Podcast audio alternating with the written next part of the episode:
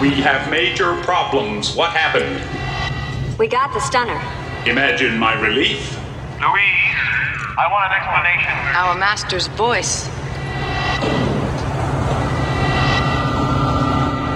There was a little problem. Those words will be engraved in the annals of understatement. Your mother was a cash register. And she turned a tidy profit too. Louise, what happened? Well, welcome back, everybody, to Take Me to Your Reader, discussing adapted science fiction at its best and worst. I'm Seth, I'm James. And I'm Colin. and we're knocking another item off our Real Future reading list. And this time it is Air Raid by John Varley, which is a 1977 77. short story. And then, which eventually, through many travails, became Millennium, the 1989 film with Kris Kristofferson and Cheryl Ladd. And Colin will tell us more about that. But that's what we're going to talk about today. So, uh, we start with the story, right? It's a difficult story. To say what the story is? Yeah. Nah, it's an easy I don't think so, but so what? Oh, okay, okay. So here, let, the, if we were calling the story the commonality between the two or 3 people in the future are coming back to the past and taking people from massive accidents and replacing their bodies, uh, replacing them with dead bodies to repopulate the future, which has been devastated by uh, global warming. Does it say global warming really in the in the story? like I don't remember that, but that sounds about right. No, no, no, no. Wars and chemical catastrophe, chemical damage and all kinds of bad things. Yeah. Yeah. Yeah, and that's. I mean, so I guess on this one, and you'll, you you can gainsay me, if you- gainsay me, gain. You can argue with me if you want and say that um, that this isn't the case, but I feel like the the movie that we saw does contain essentially the whole short story. Oh yeah, it's uh, like twelve minutes long. Right. Yeah, yeah. Well, th- I mean, that's that's how when uh, Orson Scott Card was talking about when he adapted Ender's Game from a novella to a novel. He said the way you do it is you extend before and after, rather than extending the portion that was already there. So, in doing a film as well, that you know you can you can do that. You can take a short story and expand it out, doing it that way. Where they they kind of did that. They expanded out before it and after it Yeah. and after it quite a bit. Well, actually, maybe we should just move into talking about the short story. Yeah. okay. And then we'll talk about the complicated history of it after that. Okay. Uh, now I, I skimmed the complicated history really briefly at 5:15 today. So I'll Okay. do the best that I can and I'll tell people how to find it. Sounds good. Uh, and we'll talk about other stuff too. yes. So yeah, the, the story just starts on a doomed flight, which the people on the flight don't know it's doomed. Right. Um, but it turns out that they are, and there's a group of people going through and what, what did, what was the word they used? Boxing? Not boxing. Uh, not doxing. Stitching, s- scratching. Swapping. Swamping? Swamp cooler? That would, that does sound nice right now. I'm sweating. it's freaking hot in here. Snatching. Snatching. Really? Yes. Oh, right. Snatching people. Snatching we'll, we'll say it. And and that so they go in and they stun the people, take them off the plane, and Right. replace them with with dead bodies. And it's interesting because it talks about how in the future there's the people's the people who are coming back, you know, essentially like put on flesh almost, right? Like they're they're they have they have seem to have modular bodies of some kind, so that they can make themselves up to look like somebody on the on the plane, like the Right. flight crew. Right. I kind of envision them as like cyborgs. Yeah, almost. Or Or Yeah. almost not human, I suppose. Well, it's it's because well, you can't. They wouldn't be cyborgs because you don't want to send anything back in time that would cause an anachronism or a uh, paradox. It's just that uh, that there's a Only living tissue can travel through time. only living tissue can travel through time. unless it's liquid splinters. metal, and then it can go to. So uh, the the people that are no longer useful in society, which is pretty low at that standard, right. um, they're they're called wimps, and they're they're instantly adaptable um, because of the technology to look Right. like anyone else and have like the contents of their stomachs replaced and That uh, reminds me, I, I think of particle theory or particle physics, uh, weakly interactive, weak, weakly interacting massive particles, yes, WIMPs. At least I think that's what it is. I Something think, like that. I think you might be correct. Yeah. That does sound interesting. Right. Anything else in the story? I mean, what, what, what else happens in the story? You just find out what the purpose is, right? yeah. I mean, it, Yeah. it, kind of Uh, drops you in the middle. Short story, anyway, right? Yeah, Yeah, yeah. it drops you in the middle of a snatch. Uh, you get a lot of exposition by way of being part of Louise's internal monologue. right. right? So, um, uh, they're very ill. And Right. uh, the the snatching teams get like the, the best food and the best medical care, kind of like in the movie as well. Um, and then just before they go, they get juiced up even more. So a lot of times to get the people off the plane, they literally pick up a couple, three at a time, and chuck them through the time gate, uh, which they always keep in the lavatory. Oh yeah. Yeah. They don't they don't suck an entire plane out and bring you through the back door. Right. They would re- replace the, the flight crew, uh, make sure that the pilots can't do anything to interfere, and then evacuate all of the people that are supposed to die in the crash, or no matter what So it they don't evacuate through the back door. No. Okay. They evacuate through the time gate. Th- There's um. Can we finish this up? I need to evac- evacuate through my back door. Uh, anyhow, uh, poop jokes. You gotta love them. I want to talk about the paradoxes at some point because a lot of this doesn't make much sense to me. Well, that's how you spell paradox. I guess right with an initiator and a stunner. Yes. you put them together. That spells paradox. yes. So that's I, I remember that from like um, Schoolhouse Rock or something. Right. But conjunction, junction, and all that kind of stuff. How a, What's bill your- beco- how a bill becomes a law. right. Yeah. yes. Uh, And and so the the whole short story is just the one snatching incident. right. Right.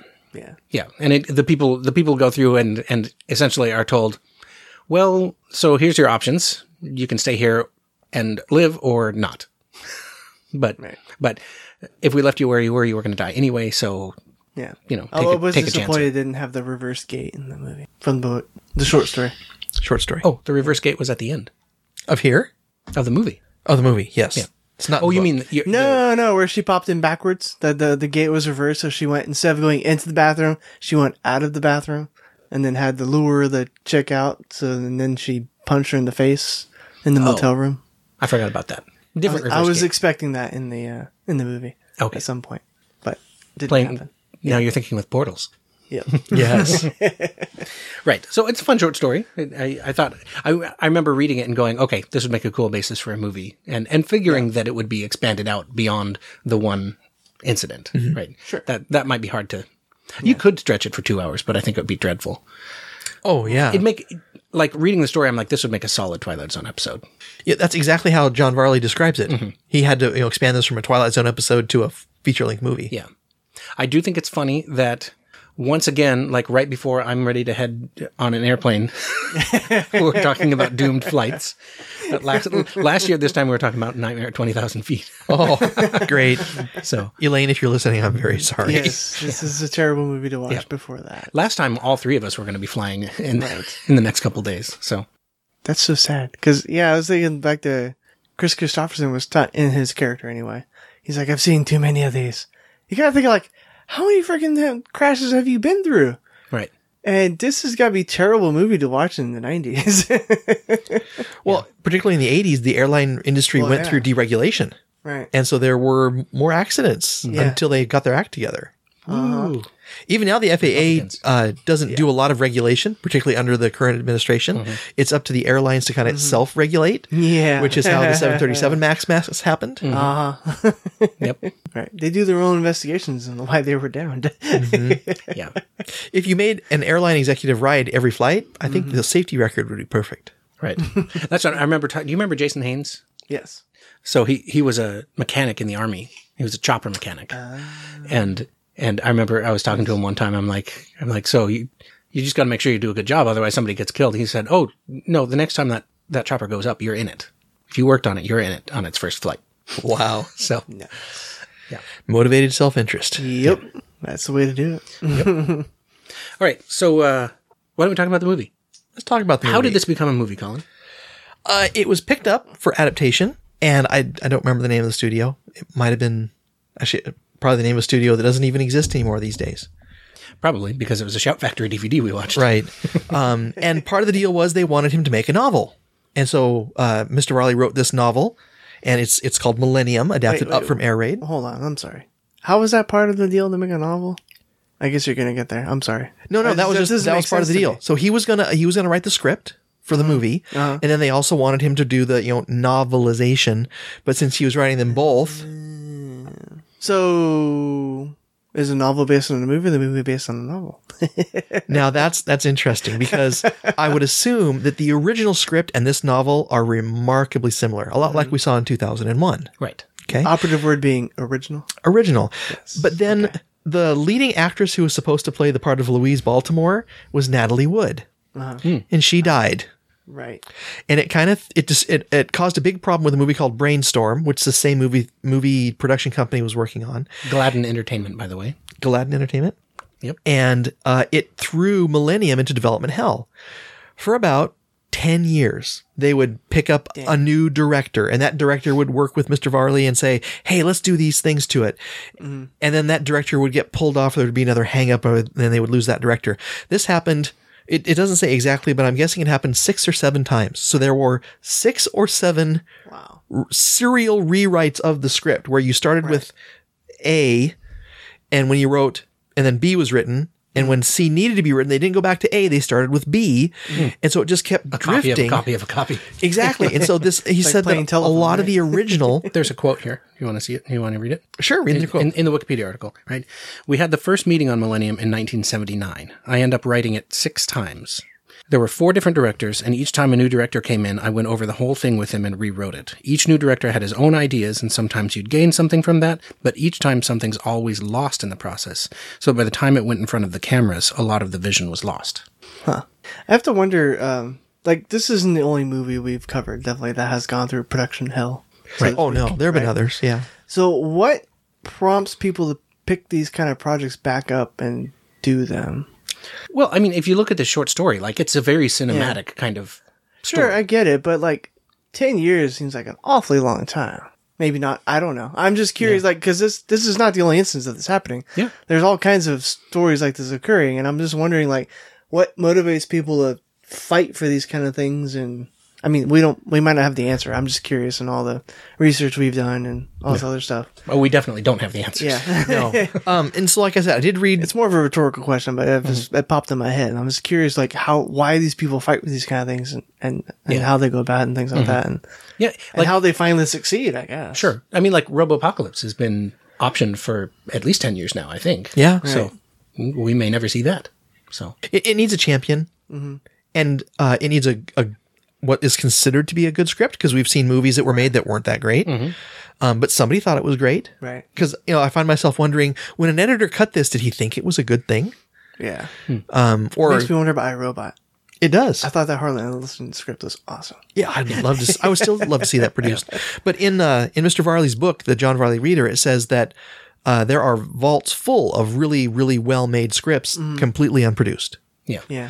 So my thought is that there was there was someone at that production theater that was really passionate about it. He was around. He was working in Hollywood for about ten years. I think that's during the time when a lot of his some of his other works were adapted. I think there are four total, hmm. um, which were just added to our list because we're getting close to three hundred on that list now. Nice.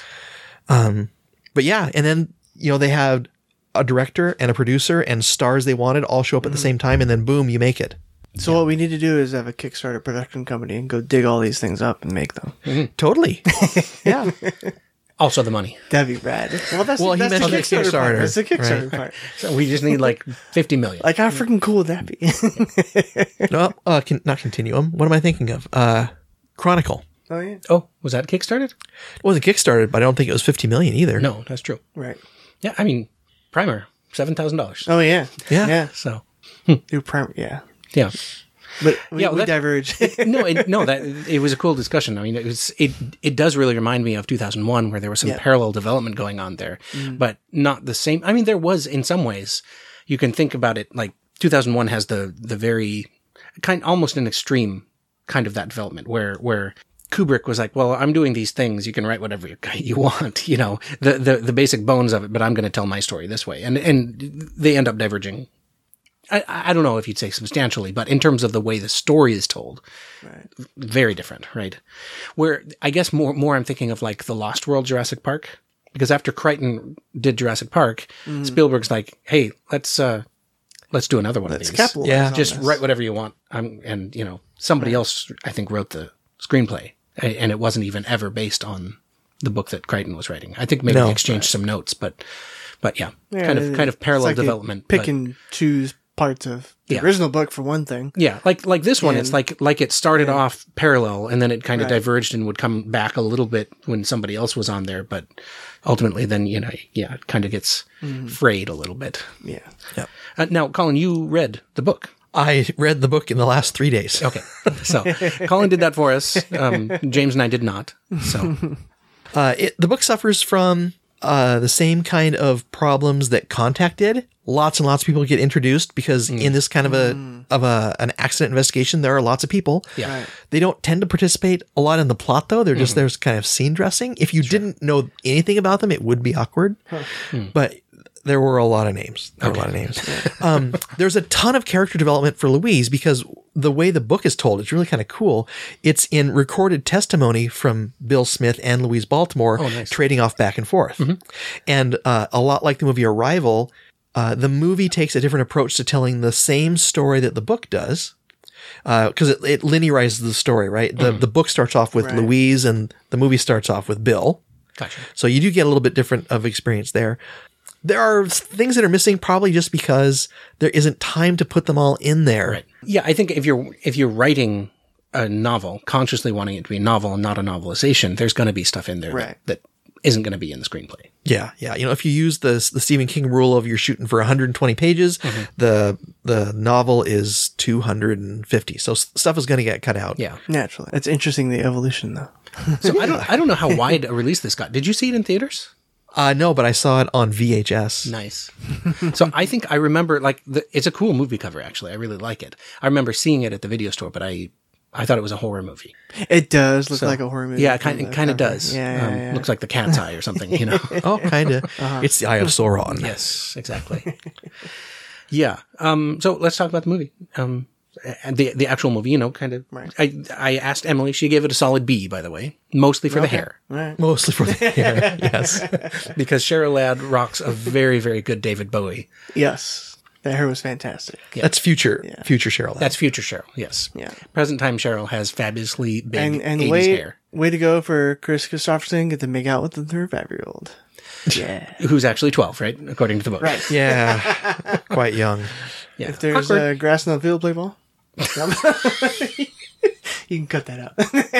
oh, no. That, no, no, no, no.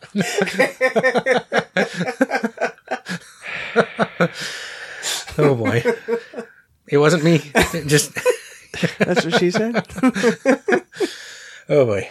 It's getting hot in here.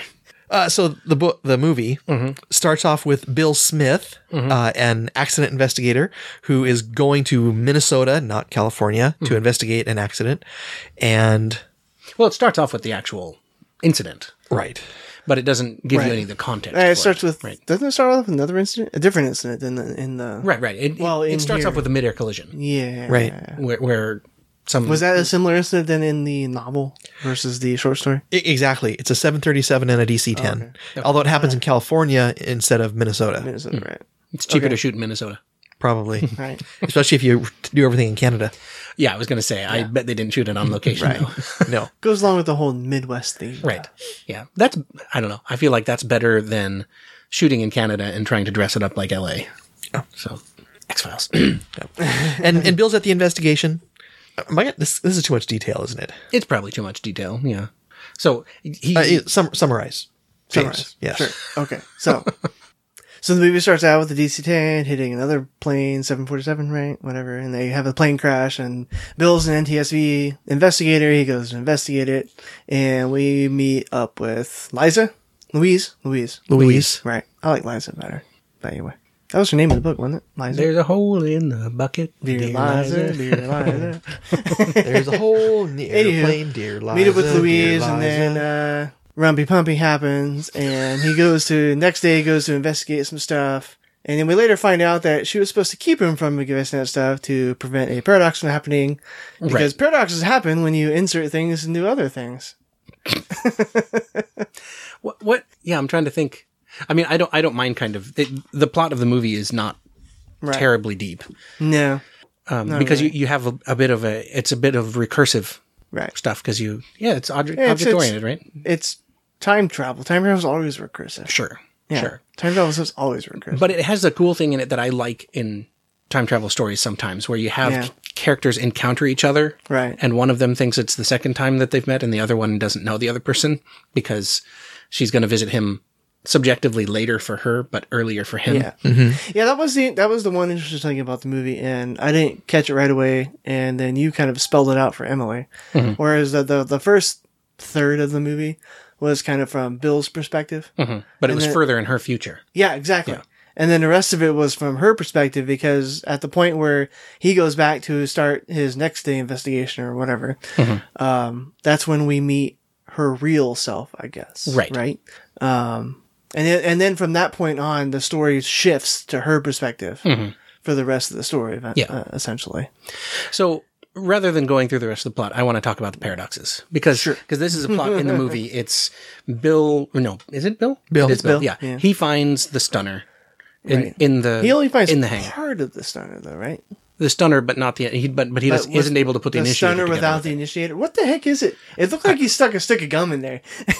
Oh no, it was the panel. It was the panel. Yeah. Oh, he, he was looking to see if there was a battery or Did he something. short something? He did. He totally he, like he, he's like, Because hmm, this looks like, like, he was sticking it in there and then it shorted and then stunned yeah. him. Yeah. But not paralyzed. no no stunned. But it, I pictured it like like Captain America in uh, the Avengers when he's out there helping Tony fix the thing, and he's like, you know, open up the panel. What do you see?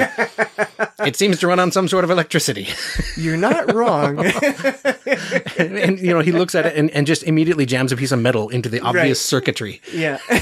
and and it stuns him. Yeah, and then she, she shows up, Mm-hmm. and then she ends up back in the in the future. right. Um, But she takes the stunner body, but leaves the initiator. I don't think the initiator was part of it at the moment. The initiator was found later in the wreckage, and that's what Bill had. And then later in the movie, it comes around full circle. He takes the initiator to the scientist guy who had the rest of it. yeah, it Uh, looked it looked like the whole thing to me, Yeah. but Well, I mean- whatever. It, it I mean, yeah. But anyhow, they end up back in the future, and and uh, Coventry tells her, "Look at this! You've created a paradox, you idiot! You know, Right.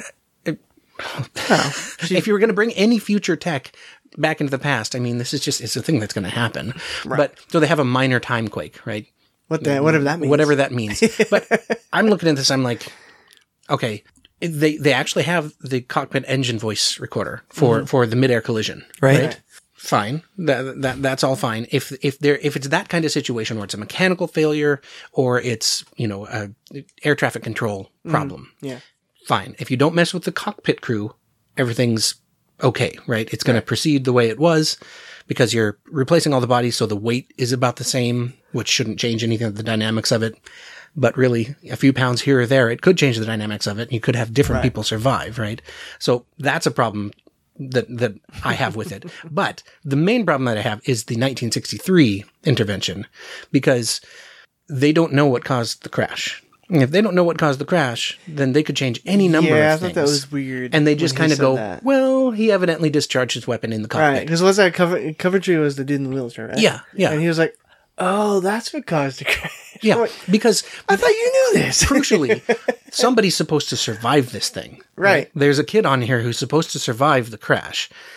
And so if you change uh-huh. anything about this kind of crash. Right. precipitated by an individual, there's no way that kid necessarily survives. It could it could flip over, different things could happen. So like if to me, I'm like, if I wanted him to survive, I would have done something like they did in Travelers, right? Where they protect him with a force field or something. Oh, yeah, that was interesting. well, that, that's the part that made no sense about the whole soliloquy that that scientist professor dude had. Mm-hmm. He was like, "Oh, if you go back in time, be very careful." I'm like, "No, Yeah. you go back in time at all, you're, it's different." Yeah. Could you You're- really take a rock out of the Grand Canyon or a Yeah, cup of ocean exactly. from cup of ocean water from the Pacific? Nope. You'd have to be in, in like an alternate reality for that not to affect your current reality. Yeah. Doesn't- The, the book handles it better because they only go to plane. They only go to planes that are going to have no survivors. Right. Right. So that that that's handled better in the Yeah. book. yeah. Yeah. And I get it. I like, I did like the little plot twist that it ended up being Bill that had survived the earlier one. I kind of, Yeah. I, I kind of dug that. I didn't see it coming. It was cute. Yeah. Yeah. In so cute. in in the book, it turns out that uh, the doc one of the, the doctor has a daughter and she was on the flight and he had been searching for her um, and then finding all these weird anachronisms happening in plane accidents all over the United States. And so he's been tracking this down.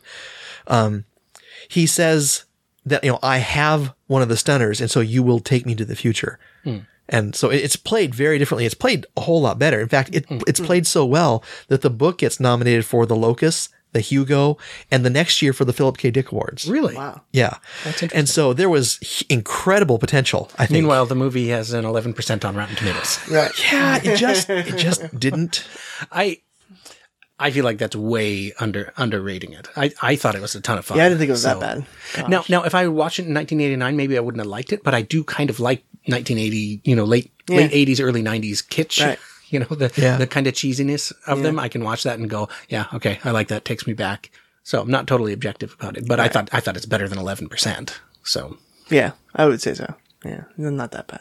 Just the paradox things were were stupid. I don't know. That movies don't handle time travel very well. Well, then the paradox of her trying to stop him from going into the hangar That's the other where problem. she had already met him. she would have explicitly created a paradox doing that. Right. Yeah.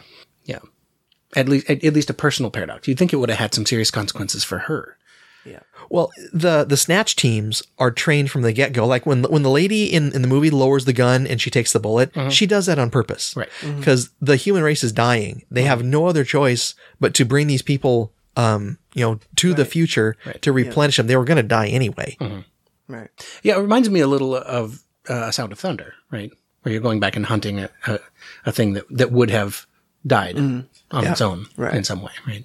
Uh, another cool thing about the book. Sorry, I happen to like the book more than the movie. That's okay. uh, every chapter title is the name of a science fiction story or book that has time travel in it. oh, nice. And I want to say it's chapter two or three is all you zombies. Oh, cool. And when, when Louise is doing a snatch, she yells at her snatch team, Hey, all you zombies, let's get going. And I'm, I'm loving it, right? I'm just, That's awesome. yeah. Yeah. So I would recommend, you know, I, I borrowed the book from the library. You guys are welcome to borrow it from me and read it. It's a good read. It's a better story. I should totally read it on my on my flight in a week. Yeah. What are you reading? Airplane accident story? Right. Yes. yeah. Yes. Uh, I really enjoyed the uh, Sherman, the the snarky robot. He, he did remind me of the robot from. uh Ah, damn it. Hitchhiker's Guide. Yes, thank you. Except without de- the depression. Yes. So he had the, depression. cheerful snark. Right. Yeah. Yep. Uh, the my the favorite uh, snarky robot thing, and it'll probably end up in the bloopers because I said it earlier, right? where where essentially he's sending her back to distract Bill and keep him from going to the hangar, and Right. and so he's like, well, basically, you know. You're, you're going to have to sleep with him, more or less, was the subtext. And she's like, well, you know, how do, how do I, how do I attract his attention? And he's like, wiggle your behind or drop your hanky, wiggle your behind. You're the woman. You figure it out. That's hilarious. It was good. Yep. So this was the other thing about, about um, something like the hijacker thing, right? You'd think at some point in the flight recorder logs there would be some, there would be something in there. Maybe the black box wasn't found. Maybe they knew that. Th- th- I mean, I guess you could retcon it because otherwise, if if it, that's not the case, then you would have differences in the recording, which would be differences in the investigation. Which Well, would do you know it all gets recorded by the black box? Well, there's a cockpit voice recorder. Uh-huh. That's one of that's one of the black boxes. In, what, in 65? In 63, that's a good question, actually. Yeah. That's why I'm, that's why I'm asking. You, you make it sound like you know, that's why I'm asking. I was thinking in, in more in present day, but I am um, challenging you. See, this is something else that the book does better. Yeah. So going into a lot of the accidents, they have the recording. And if there's ever a, a time where they think they've changed think things, They, you think they would? then what they do is they uh, they they take over the crew Yeah. and then they play the recording Right. to be recorded by the recorder. And so there's never anything else. Oh, that's awesome. Yeah. that's fun. Well, that's what I thought was stupid about the movie is they didn't know that the hijacker was there. I mean, they have the whole time television thing. They can go back and see what's going on. yeah. They not know the hijacker's there? what, what was the name of the uh, temporal interference? Yeah. Yeah. I thought it could have been temporal interference. It could have been they had bad Oh, records. maybe. And like, I, I think that by having a survivor, although it was cute that it was Bill, I would have sworn it was the doctor. That made more sense to me because that's how he would have gotten the stunner. That would seem more like his obsession. Too. Yeah. Right. Yeah. Why did I live and what is this Although thing? your And- daughter thing seems uh, makes a good obsession too. yeah. Yeah. that. sorry, I'm reading the Wikipedia entry for flight recorders. Well, now I'm curious from my own perspective as a flight passenger. I was like, do they actually record me talking on the plane?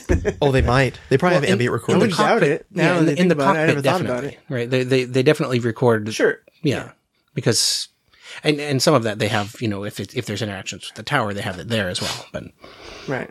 Well, and you got to believe that, especially nowadays, there's probably also video recordings of Yeah. the cabin. Oh yeah. Yeah. So my knowledge of uh, the John Varley Reader and the story of how the move the book was adapted into a movie, short story was adapted into a movie, came from John Varley himself. No. So I realized that I hadn't done the research Dang. that I have done in the past, and I found out that John Varley lives in Vancouver, Washington. No kidding. So I went to his website and I dropped him a contact email and I said, Hey, my friends and I have this small podcast. We're doing this adaptation of Air Raid.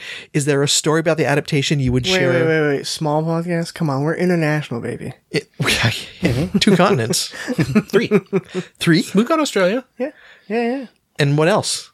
UK, Europe. UK. At least Phil will listen. UK's in Europe. That counts. Okay, three continents. Getting better every time we talk. Um, and if he would share a story with us about the adaptation that we could then turn around and share with our podcast listeners. And he, he wrote me back the very next morning, which I really appreciate. Oh, and he wow. said, there's, uh, it, here, I'll read the email. That's probably better Colin than me trying pulled what he likes to call the Piers Anthony Gambit. Yeah. That's Reaches awesome. out to an author. This is really cool. I got to do that more often because it, it seems to work fairly well. Uh, Yeah, hi, especially, Colin. Yeah. especially a, a Northwest author, you know. yeah. Yeah. Yeah. Although Piers Anthony was in Florida. Yeah, I know. Yeah. On vacation. So what what what did he say? Uh, hi, Colin. There's an extensive story about how that happened in my collection, the John Varley Reader. So he's like, "Show me the money." Well, yeah, so I thought about it because you know the reader is uh, twenty one dollars as a Nook book, uh, but it has two more, at least two more stories that were adapted. So you Wait, know, so that's all he said, literally? Yeah, Okay. Okay. I was expecting a whole lot more based on what you just said. I'm sorry. Well, he basically said it's over here in this book. Go read it there because he wouldn't have reproduced Yeah, it. exactly. Well, what he was saying, show me the money. I, I you had told me this the other day, and I was I was seriously expecting that you were going to read something additional to the one sentence. Well, I read That was a long intro for one sentence. That's all I'm saying. the, the eight page introduction to the air raid short story is I've been talking about it all throughout the podcast Okay, gotcha. about Natalie Wood and Brainstorm Okay. and the serial development and And you found some stuff in the John Varley Reader, like on Google Books or sample from um, Nook Store or something. no, I bought a copy. Oh, you did? Yeah, Okay, okay. So you did show him the money. I did, and I think it's going to be well worth it. Okay. You should email him back and say, hey, "Look, I bought uh, I bought your darn book. Now, can you give me a better quote?" No, I wrote him back and I said, "Hey, you know, I always can use a good excuse for buying another good book to read." nice. That's All right. I needed that. All right. I think we're about wrapped here. Yeah, I was totally expecting way more than the one sentence email. I'm sorry. Your intro was fantastic. All right. He told me everything I needed to know. What more? That, that's true. That's I'll mm-hmm. give you that. Yeah. that is true. Yep. Yep. You're gonna have a lot of editing. No, I'm keeping all that. yeah, and, and now now he'll listen to the podcast because I mentioned it, and he'll hear you guys ripping on him about money, and then we're screwed. You bought the book. I mean, yeah, no, we're not I'm ripping I'm on not him. s- I'm not criticizing him. Yeah, So no. I don't think he. Yeah, I don't think he said here. You know, show me the money. I think he just said, "Hey, you could." I could either manually reproduce this thing that's eight or ten pages long off the top of my head, or you can go read it. right. Yeah. yeah no, That no. is true. No, more power to him. And you know, I enjoyed the story, and you enjoyed the book. So Yeah. So no, we're Right. we're pro John Varley. So not ripping on him. Yeah, no, no, yeah, no. We weren't ripping on it at all. It's just I can't quite explain it, but your Yeah. intro and that email is just gold. It's like like like, like you're unfolding a speech or something. You unfold it all the way. It's like folded 16 times, and then you're like, "Thank you," and then fold it back up. Ah. Well, have, having written some of those emails and gotten no response, I really appreciated that I got a response, and I, I got it back faster than Yeah. you got the, the movie from the Hillsboro responses is Library fantastic. System. True. Yeah, I'm still waiting to get my library from from Banks all the way down to Hillsboro. Yes. So I don't know what's going on there. Yeah, no, the fact that he emailed you back is awesome. That's fantastic. That is cool. That's cool. So one thing we should mention before we before we wrap up here is uh like it's not widely available to watch. You can get the Shout Factory DVD, Right. but but like it's not available on Amazon, it's not available on Vudu. So Not available on YouTube. yeah, just happened that our library had two copies of it. Yes. I tried to get one sent to me from nine Banks, miles down the road, Yeah. you know, uh, which has taken at this point four days. And then Colin drove over to Beaverton to, I guess it's Portland actually. Cedar Mill is Portland, isn't it? Yeah. Yeah, to pick it up. So cool. Uh, anything else we want to say? We should rank them at some point. We should rank them. Okay, James. That's a hard one, actually. I You know, enjoy. you- I really enjoyed the hair in the movie. Yes. Yeah, yeah. So I might have to go. Yeah, I'll go a short story movie. All right, Colin. Uh, I'm going to go novel, movie, short story. Okay. Wow. Interesting. So you like the expanded story? Yeah. Okay. Yeah. Like I said, I thought, I think it tells the same, almost the same story as the movie, but it does it better. I was disappointed with the lack of reverse gating. But you're saying that you liked the movie better than the short story too. Just you like the expanded story. Yeah. Okay. Yeah. I mean, it, the, the, the short story is a great short story. Um, and I, I think the movie brings a lot more to it. There's a lot more story there. Yeah. Yeah. Well, I, I mean, And hair. I, I tend to agree. I think I'm going to go. Um, mm, actually, you know, I I do feel like the expanded stuff out in the movie I did like, and and so I'm going to say movie short story, but I liked them both. So mhm. it's not it's not like one of those Yeah, cases where yeah. it's where it's a runaway. They'd be close or even. I think, in my opinion. Yeah. When there's so much added to, like, you know, we mhm. said the, the, the short story is about 12 minutes of the movie. Mm-hmm. When you add so much to it, it's almost not a fair comparison.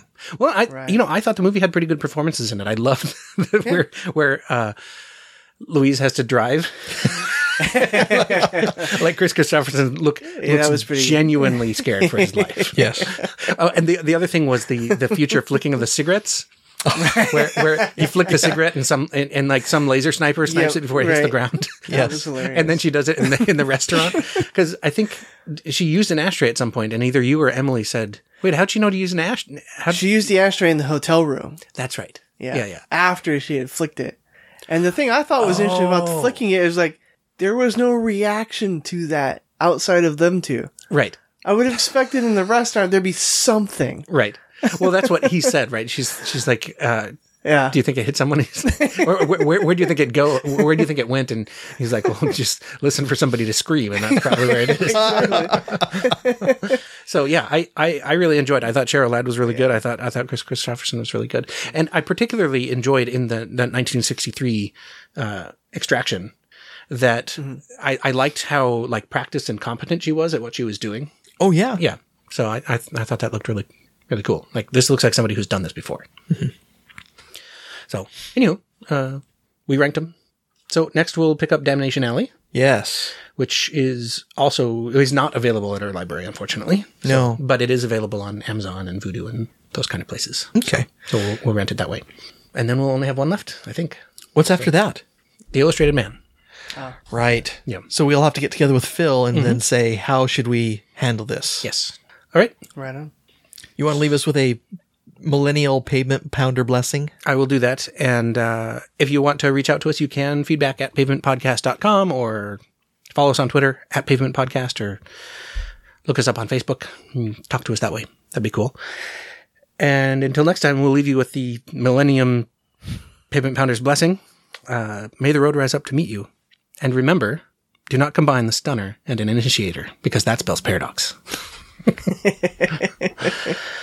I was going to say it would be bad, like from Ghostbusters. cool. All right, it's too hot in here. Let's get out of here. Yep. All right, bye. All right, well, drop your hanky, wiggle your behind, because it's time to do this thing. It's time to podcast.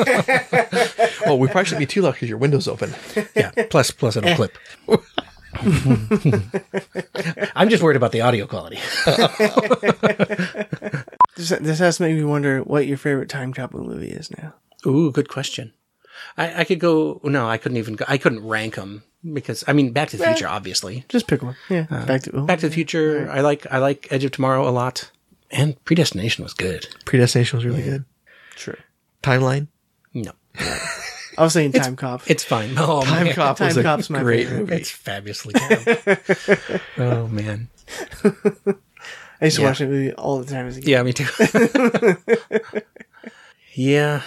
I don't know. Any favorite favorite time travel movies for you? trying to think of something like really esoteric that I enjoy watching, but I think you named all the, the, the really good ones. Yeah. Did I? Yep, I did. I took Yep. them all. Yeah. Sorry. Well, you, missed, you missed Time Cop, but I got you. okay. I got you. Yes. Good looking out.